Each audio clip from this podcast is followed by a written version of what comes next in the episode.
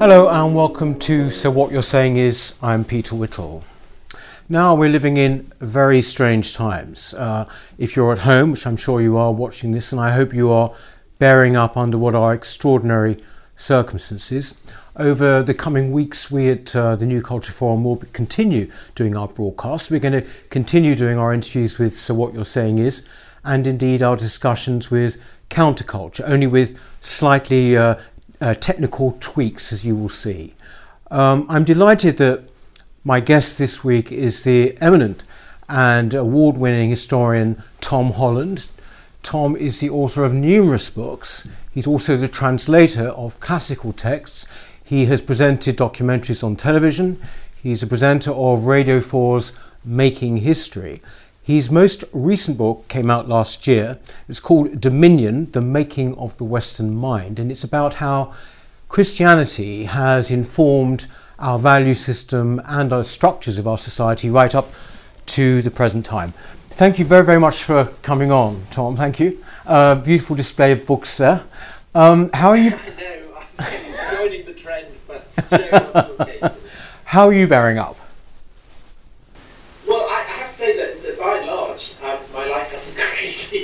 Right. Um, I, I, I meant to be um, finishing a translation of Suetonius for uh, Penguin Classics, which I was meant to have handed in at Christmas. Um, and for various reasons, uh, my life's been very busy. Yeah. Um, so, in a way, I'm quite grateful for the opportunity that this is giving me to just sit down and absolutely nail it. Having said that, obviously, I, am starting to really want to get out now. Yes, yes, exactly. Um, I want to start actually, Tom, because you, you wrote a, a, a, a, fascinating piece, I thought, in the Sunday Times quite recently, when you were looking at the various plagues that had uh, come in the ancient world, particularly in, in Athens and, and Rome. And uh, you were talking, I think the, the title of the piece was that, you know, you think it's bad now, you know, what it was like then. I mean, I wonder whether, in fact, there are any parallels with what happened, for example, under Pericles in ancient Rome and uh, in, in, in, Athens rather, and then also in, in Rome. Are there any parallels with what we're going through today? Well, the, the, the great thing about um, Thucydides' account of the plague of Athens, which is the kind of primal account of the impact of an epidemic, is that he, he analyses what the what, what the plague, whatever it was, probably type, probably form of typhus, typhoid fever, yeah. um, on the individual. And Thucydides knew all about this because he himself had had it and had recovered from it. But what he also does is to recognise that there is a, a kind of political pathology, that the impact of the disease has a terrifying impact on the democracy and on the social structures of Athens. And so that also is, is, is he included in his history of the Peloponnesian War, because he sees in the long run that the impact of the plague is measurable in the effect that it has ultimately on the way that Athenians society functions, the strategy that it pursues in the war, and ultimately, although this is unspoken,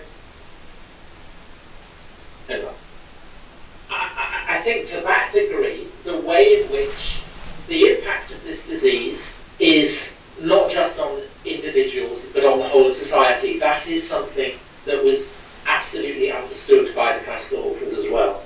What else? Having said that, mm. having said that, the point of the article was hopefully a, a, a mildly encouraging one, mm. which is that terrible though the impact of, of um, COVID-19 is on, on, on individuals and on our society generally, its impact is nothing compared to that, that it, of, of plagues back in classical antiquity. And I hope that that offers some faint yes. reassurance. Can you can you just explain a little bit because a lot of people watching will not know uh, necessarily very much about that plague, the Athens plague. I mean, how did it come about, and and what was the result of it? Can you can you just tell us a bit about it? Well, the, the, the, the context for it is uh, the Peloponnesian War, which is um, the, the, the, great war between Athens, the, the maritime democracy, and Sparta, the insular, insular crab, xenophobic military power. So, kind of the classic war between an elephant and a whale. Yeah. And the Athenian strategy, based on the fact that it's, it's a great naval power and a great um, uh, trading power, is that uh, the Athenian people will hide behind their walls and let the Spartans move into Attica, burn the crops, and then kind of like a, a wave breaking and retreating before a, a great rock, go back to Sparta. And for the first year, this works. But the second year, plague arrives. And it's been a distant rumour in Athens for several months. Yeah. It's, it's appeared in Egypt, it's and then it appears in Piraeus, the Athenian port, and it spreads up.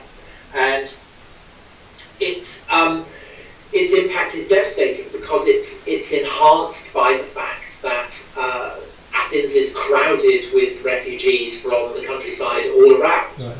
And what is, of course, also fascinating from our point of view is that Athens, unlike Sparta, is a very globalized state. It's right. the main trading power in the Eastern Mediterranean. It has trade links with Egypt and the vast hinterland of diseases that Africa contains. It has trade links with Persia, and then beyond that, the vast hinterland of diseases that are contained within Eurasia.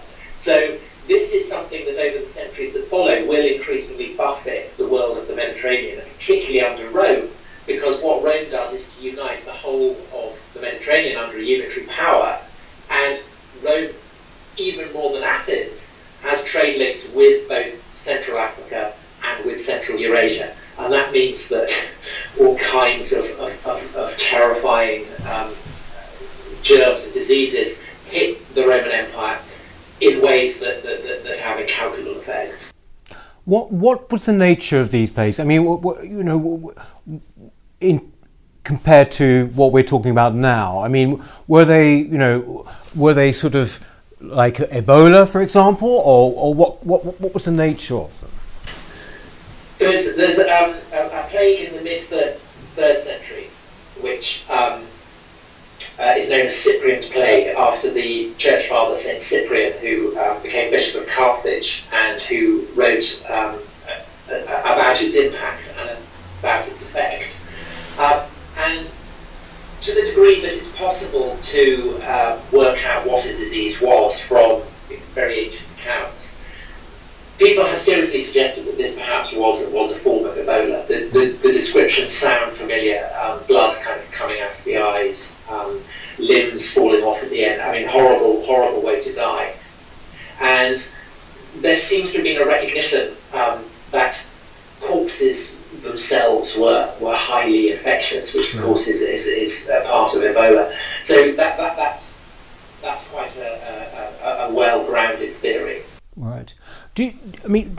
How did you, you said that the most important thing is how it changed, for example, you we were talking about Athenian society and, and now Roman. How, what were the changes? Was it collapse? I mean, did these societies collapse?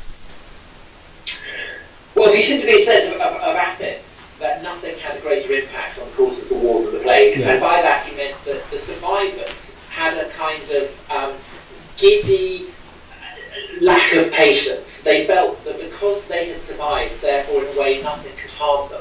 And so this leads them to increasingly rash strategies, which the, the, the culminating rash strategy is an invasion of, of, Sicily, which ends up wiping out large quantities of Athenian ships and, and yeah. men, and basically dooms Athens to, to, to defeat by, the, by Sparta. And so Thucydides absolutely traces this to the kind of long-term impact of the plague, which had happened decades before. In Rome, there are there, there are three great plagues. There's Cyprian's plague that I mentioned. There's a plague earlier, before that, at the end of the second century, called the Antonine plague, mm. because it hits in the reign of, of, of, um, uh, of the Antonines, Marcus Aurelius. Um, and then, uh, the, and then the plague of Justinian, which happens in the sixth century. Each of these have a kind of cumulative effect. The the um, the Antonine plague um,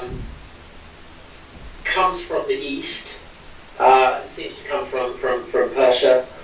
Uh, it sweeps the whole of the Roman Empire, and although it doesn't bring the empire down, it, it leaves it vulnerable to the further shock that is yeah. uh, the plague of Cyprian.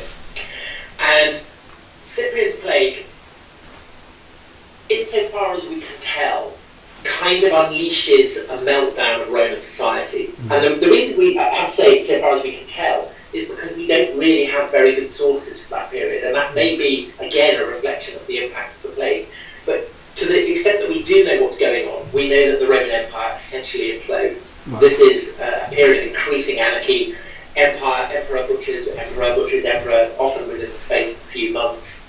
Um, the empire fragments into several portions, and it's only with a huge effort of will that it's put together again. And when it emerges at the end of the third century, beginning of the fourth century, the Roman Empire is a very different beast. It's a beast with that is much more muscle bound, much more top heavy, much there's a, it's, it's you know again uh, in the context of, of, what we're talking about how to fight COVID. It, it, it ends up as a kind of surveillance society. Yeah, yeah. There are tax collectors, there are soldiers, there are spies everywhere. Um, and this in turn means that in the 5th century, when again there is a kind of process of fragmentation, the western half of the empire is unable to, to cohere and it splinters and collapses. That leaves the eastern half of the empire, which under the rule of its greatest emperor Justinian, looks as though it's making a comeback. Justinian sends military expeditions to win back Africa, to win back uh, Italy, to win back chunks of Spain even. But then in um, uh, 541, plague hits Alexandria and spreads to Constantinople, and from Constantinople spreads westwards, ultimately as far as Britain and Ireland, and eastwards into the, the Persian Empire.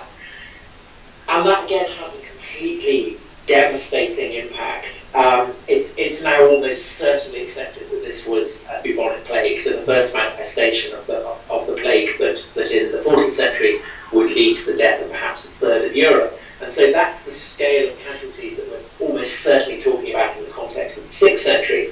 And the impact of that on the, um, the great urban empires of, of Constantinople and of Persia is absolutely devastating because the impact on urban centres is much greater yes. than it is on those in the peripheries, particularly in the desert peripheries. Yeah. And so I think it's entirely reasonable to see the uh, collapse of both the Persian and the Roman empires before what will become Islam as, uh, in part at least, due to the impact of the plague in the 6th century. So these are you know, world shaping events.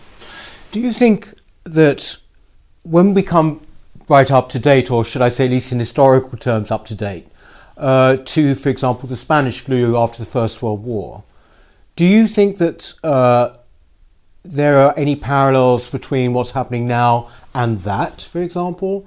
I mean, we, we hear that journalists, journalists particularly at the moment, are talking about pandemics and plagues almost, you know, is it interchangeably. But from what you're saying, it seems to me that what we're having at the moment is not exactly a plague in that sense. Um, but but the but the Spanish flu was. I, I, have to say, which historians always do this. It's not my period. Right. I, I have no great knowledge of the Spanish flu or anything like that. Right. What I would say, in, in, in the context of, um, of, of the classical plagues, is that um, they are an index of globalization. Yes. And in a sense, what's happening goes back to the Bronze Age, which is the first period where you start to get large settled communities in the forms of cities and trade routes linking them to other areas mm. of the world, perhaps with animals where there are you know, diseases are capable of making crossover. And you, you get trace elements of plagues in, you know, it, it's there in the Iliad, um, it's there in the Old Testament. Um, the reason why they're so devastating in the context of the Roman Empire is is that the empire exists on the kind of the, the crossroads yes. of these two great breeding grounds of, of plague, Central Africa and Central Asia. Yes. And in a way, the, the, their impact is so devastating precisely because they there's nothing like them has ever been seen before, nothing on that scale. Yeah.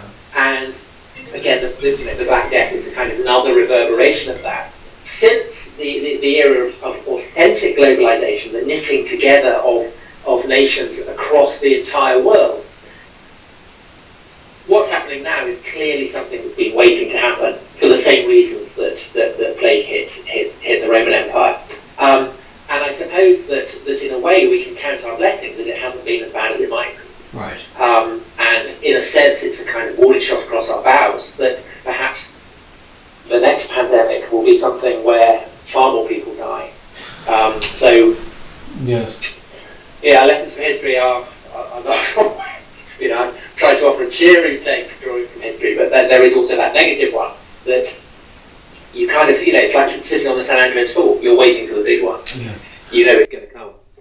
uh, I know that I've spoken to enough historians to know that you hate being uh, asked to give predictions, as it were, and to look into the crystal ball. But but what do you what do you see as being broadly, as far as we can tell so far, the general changes that might happen to our society as a result of this? I mean, people, a lot of people are speculating at the moment. I'm seeing more and more articles about the way in which this will fundamentally change us. But how do you see things going forward politically? Well, you're right. I, am not remotely qualified to. I'm no more qualified to, to offer prognostications than anyone else. But having said that, since you've asked me, um, I, I, there are there are kind of two uh, alternatives. One, and both of which are sanctioned by the by, by historical exemplars. The first is that it won't really change very much. Right. Um, the impact of the Spanish flu is, is, is measurable. In fact, basically everyone forgot about it. Uh, people are only talking about it now because of, of, of what we're going through. Right. The impact of, of, of the current epidemic is so seismic precisely because we have no vague memory of yeah, the Spanish yeah, flu. Yeah. And it's perfectly possible, I thought, that this will come and go and then everything will kind of go back to normal. Um, against that, um, I think we have to wait and see what the impact of this is going to be on countries that are, are much less fitted to cope with it than, than, than, than, than we are. Uh, it, it's clear that the Asian countries like South Korea, uh, Singapore, precisely because they have already experienced, you know, they've got been through the mill of SARS, so they are ready for it. So they are best qualified. So they, I think, are going to be the kind of, you know, they, the, the, their soft power status, let alone their economic status, in the wake of this is going to be enormously enhanced. I think that that this is going to be very damaging to the prestige and, and, and indeed the kind of self confidence of, of Western powers. It looks as if the United States might be in, in considerable trouble. Right. Uh, I would have thought that Trump will lose the election now. Um, but what will the impact be on, on countries that don't have systems that, that, that are currently, mm-hmm. I mean, our healthcare systems, they may be in the process of being overwhelmed, but we have healthcare systems. What about countries in countries, you know, in uh, countries that don't have any like that? I'm thinking particularly of countries that are suffering massive stress. So mm-hmm. Venezuela, I what's the impact they're going to be? Yes, What's the impact going to be on, on Iran? That seems to have gone completely silent. Yes, uh, are we really meant to think that it's just stopped? I didn't think so. Mm. Um, you know, you can see uh, all kinds of tremors building up there, perhaps on Saudi Arabia. I mean, we don't know. So I would have thought that it will be an amplifier on where there are stresses. It will amplify those stresses. Do, you think? I mean, do you? Uh, again, sort of looking at the situation at the moment, do, do you sort of tend to go with one view, which is that basically this is going to strengthen the re-emergence of the nation state, for example, you know, or or do you think that that is uh, sort of uh, uh, an exaggeration? I mean, many people are looking and saying, well, look, you know, borders have arrived again, and the EU appears to be relatively irrelevant in this situation. I mean, these are quite big developments, are they not? I mean, it, it seems to be so keeper. Everyone, every every country has has essentially drawn back on its own yeah. uh, resources. Borders have gone up, um, and it's clearly not. Uh, it, it, it, it's not working out well for the European Union. Um, it's coming under enormous stress, uh, and I think that kind of pan-national organisations like the World Health Organization seem seem to have been behaving disgracefully. Yeah, yeah, um, yeah, yeah. Again, I'm not qualified. I offer no specialist opinion on that, but purely from from reading about it, it, it, it, really doesn't seem to have measured up at all. Mm. So it may well be that in the short term, uh, there will be a, sense that every country is going to uh, want to make sure that it has access to the kind of uh, resources that um, you know, a country like Britain simply hasn't had. Um, I would have thought that in the wake of this, uh, we're going to want to do that. Equally, however, I would have thought that the long-term effect will be to recognise that that we are now we, we are a global society, mm. and for instance, putting up the drawbridge against, say, if Africa goes into meltdown with this, that's not going to help Europe. Um, so there's going to have to be some. You know, I, I, I, again, I'm, I'm, uh, I'm aware of not giving you a straight answer, But I think that there are going to be contrary stresses here. You know, there will be the instinct to draw up the drawbridge. Equally, there's going to be a consciousness of the fact that we can't really afford to do that because um, the world's ability to cope with this pandemic is going to be as strong as its weakest link. Yes. Um, you've just written a book, or last year, a very well received book, Tom, you know, called Dominion, as I said in the introduction, which is about the the influence of Christianity essentially on our, modern societies and how it's all encompassing, um, and in a way that maybe we didn't fully appreciate before.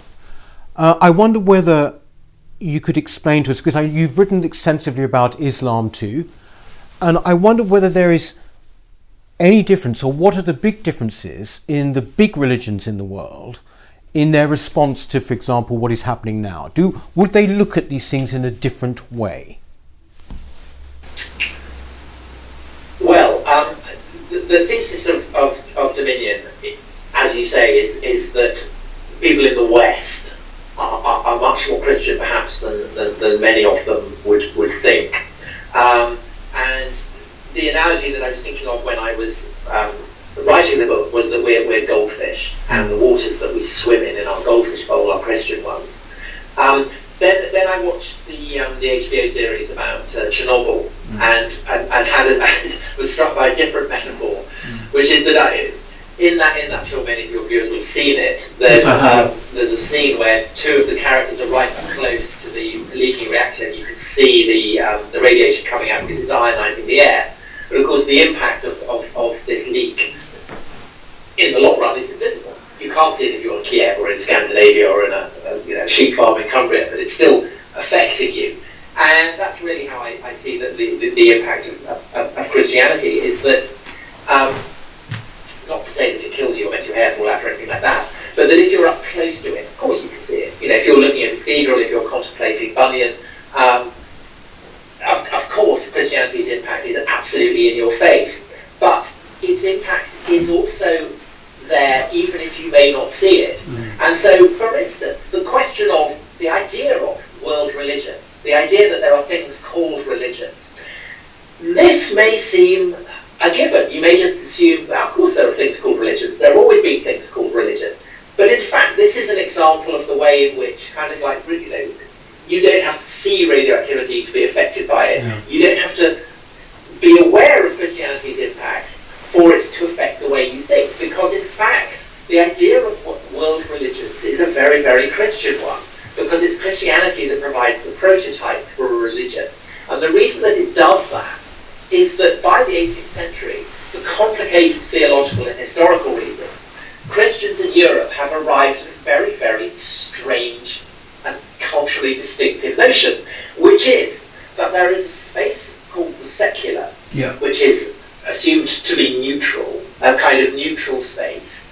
And then there are things at tangents to the secular called religions. Mm. And religions are what you believe in. They're what you, you know, your personal relationship with the deity. And so this is a, a, a, a way of understanding society that Christians export with them kind of like, you know, people carrying the virus, if you like. You know, you, you, you, take it with you. You don't even realize you're taking it with you. Yeah. And so they, for instance, the British arrive in India and they call it Hindustan. They call the inhabitants of, of, of Hindustan Hindus.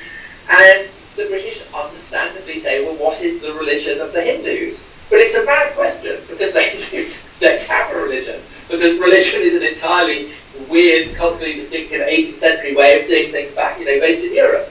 But because the British are governing India, and because Indians increasingly come to speak, or at least you know, elite Indians come to speak English, without even being aware of it, they come to absorb this idea that there is something called the secular and that there are things called religions. And the notion, the, the word that the British invent, Hinduism, is something that Indians themselves come to take on. They come to think of themselves as belonging to a religion called Hinduism. And by the time the British go, um, the leaders of the independence movement in India are perfectly happy. Uh, indeed, indeed, it's fundamental to their vision of India's future to think of it as being a secular republic. And to yeah. this day, India is a secular state. Yes. And the fact that it's a secular state is a kind of witness to, to, to Christianity's impact. And in the book, I cite a, a, an Indian scholar who brilliantly sums it up. He says that Christianization proceeds in two ways. It proceeds through conversion, mm-hmm. that's obvious, but it also proceeds through secularization. Mm. And so when you look at countries that in, in, no way would you think of as being uh, Christian, India, Japan, Turkey, all these countries define themselves as secular, and so to that degree, they've been Christianized. Yes. And I think that the degree to which Muslims think of themselves as belonging to a religion called, called Islam is also reflective of the way in which Christianity has, has impacted Islam. Um, and so in a way that's what I wanted to write about was, was the way in which Christianization has had this almost invisible impact in the world, and it, it, it's had an impact on people who would absolutely not think of themselves as Christians, not just atheists, but people who would see themselves as belonging to very different traditions. In, in, in our sort of society, people who are proudly secular uh, don't think that there's any religious context at all to, to their secularism, do, do they? I mean, they, they, they think it's something that almost arrived sort of out, sort of strange kind of humanism arrived almost out of nowhere. Well, they, they, they, because, because secularism essentially is, is what provides the, the, the basis for yeah. our multicultural societies in all their different forms, be it the French, the British, even the American forms it's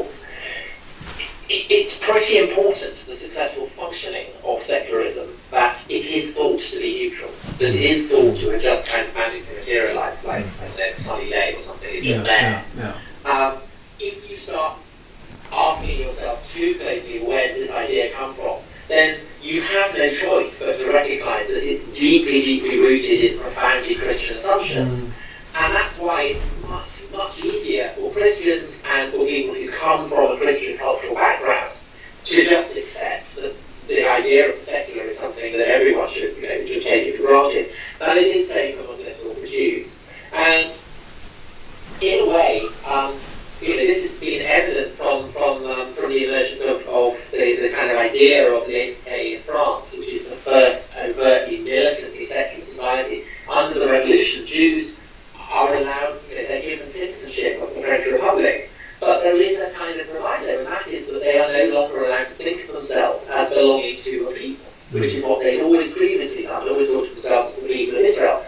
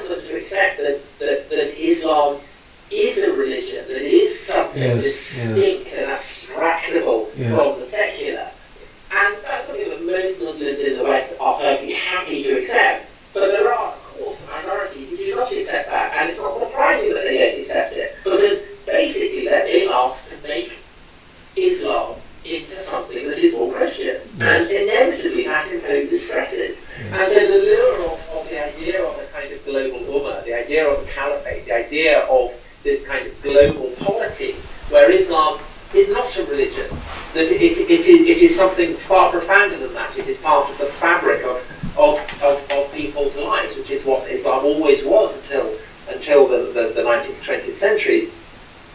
The appeal of that is obvious, and it, I think explains why uh, you know, the, the, the, clarion call of call of joining global ummah was, was so profound. Mm. Do you, do you believe yourself, actually, uh, Tom? I mean, are you sort of, you know, you've written the, the book, the implication, I, I, perhaps I'm wrong, tell me, but is that the influence of Christianity on the whole has been quite a positive thing. Um, but do you therefore are you do you believe in in God yourself? Are, would you call yourself a Christian?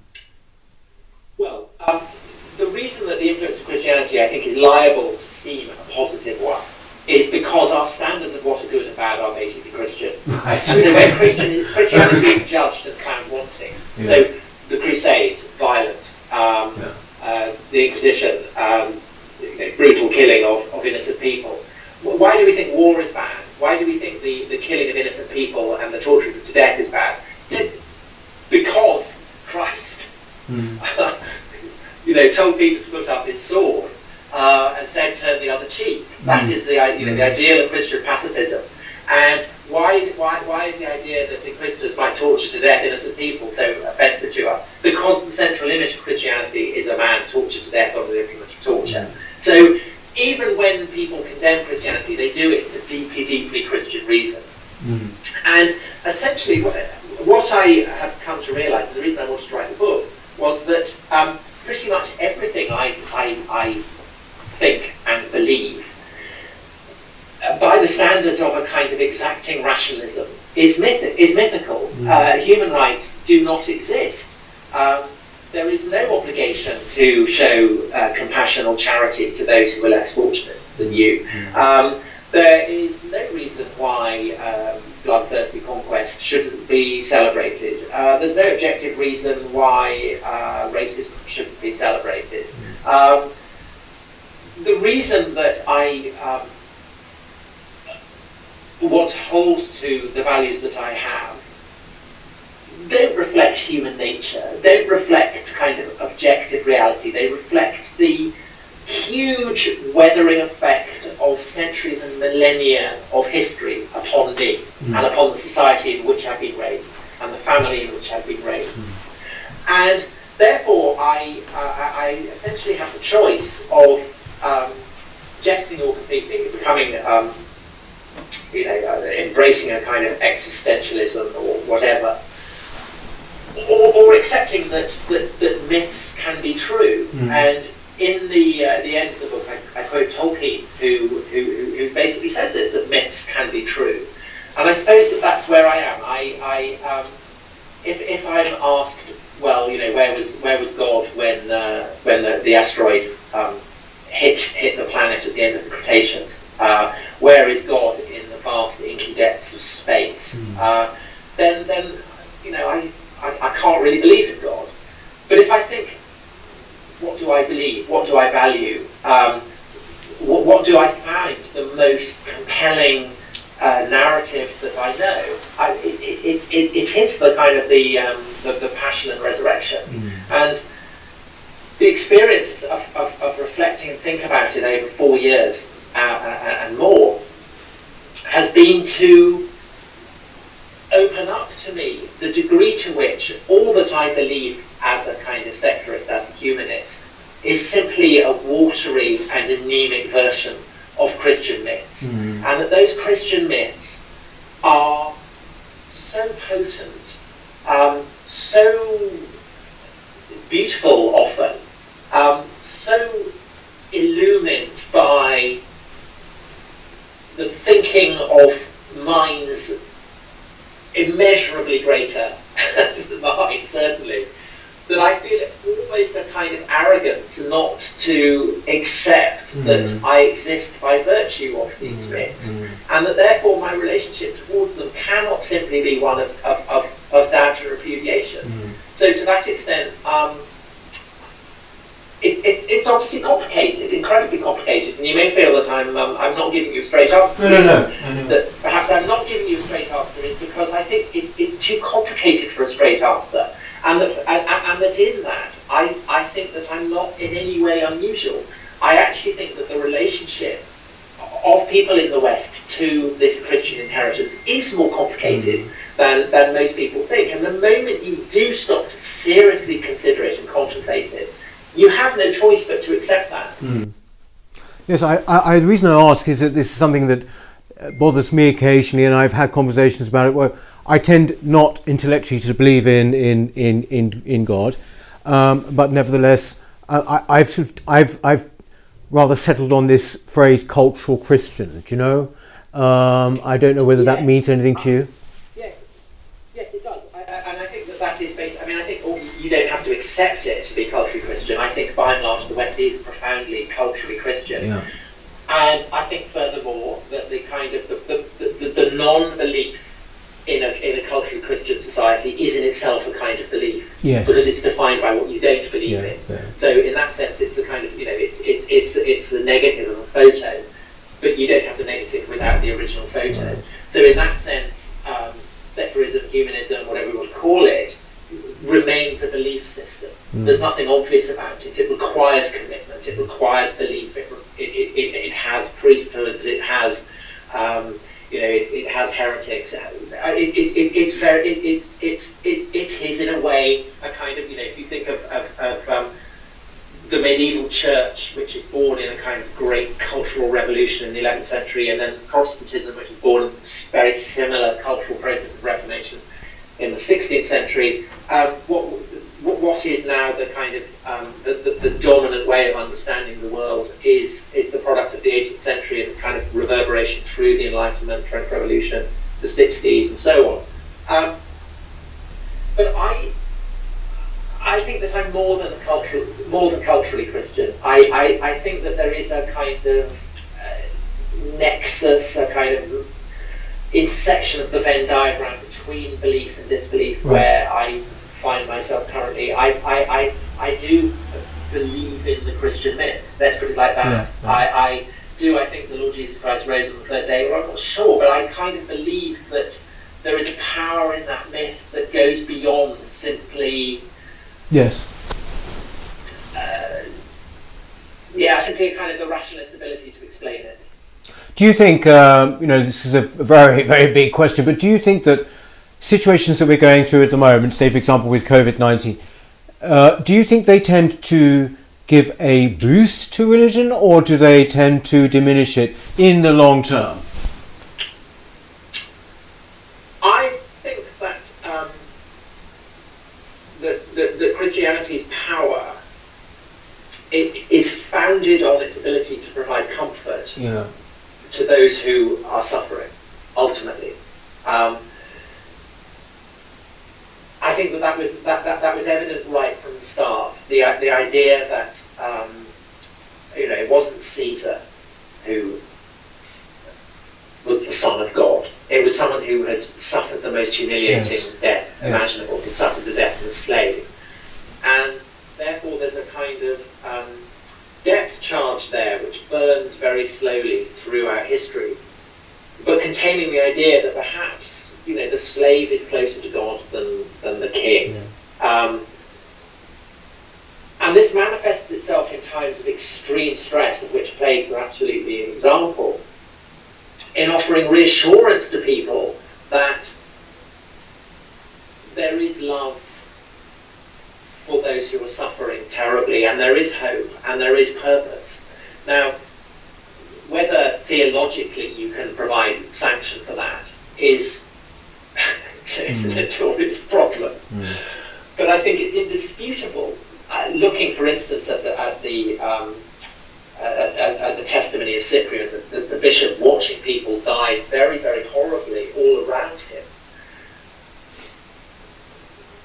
There seems to be no doubt that, that, that Christianity is better able to provide people in suffering those terrors with a sense of, of of hope and of purpose, a sense that there is love for them from their fellow men yeah. as well as from God. Because one of the things that, that Christianity seems to inspire in a way that it doesn't among um, other people suffering from this plague is a readiness to go and help those who yes. are suffering. Yes.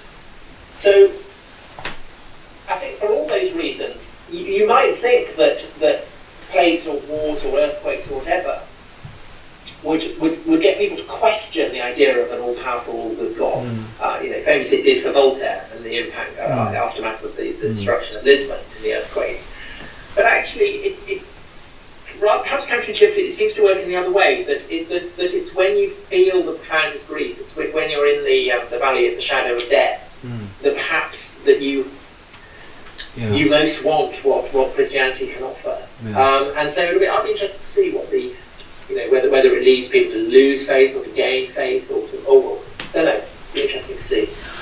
Um, Tom, uh, it's great to talk to you uh, about this. I, I, I have been uh, looking back at your output, which is prodigious, extraordinary, all the things that you've done from, from the very early novels you were writing uh, right through to, to now. Um, and, and I noticed that uh, you were writing an opera. You're, you're, you're, writing an opera about Cleopatra. Is I was wondering now that we have, I know you've told us that you've actually you've got your work cut out as it is, but are you sort of progressing with that at the moment, or? Well, it's done.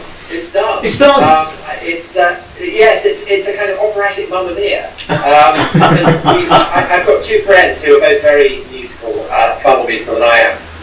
Um, what, what, they're married. One is a singer. One is one, one is a director. And we've been kind of working on various ideas for musicals for years and years. And our most recent one was uh, we were going to do a musical about Nero as a rock star. Right. And we thought, oh, wouldn't it be great if we could you know, just chuck in a bit of, of Monteverdi into it, or, um, or, or Handel's Agrippina.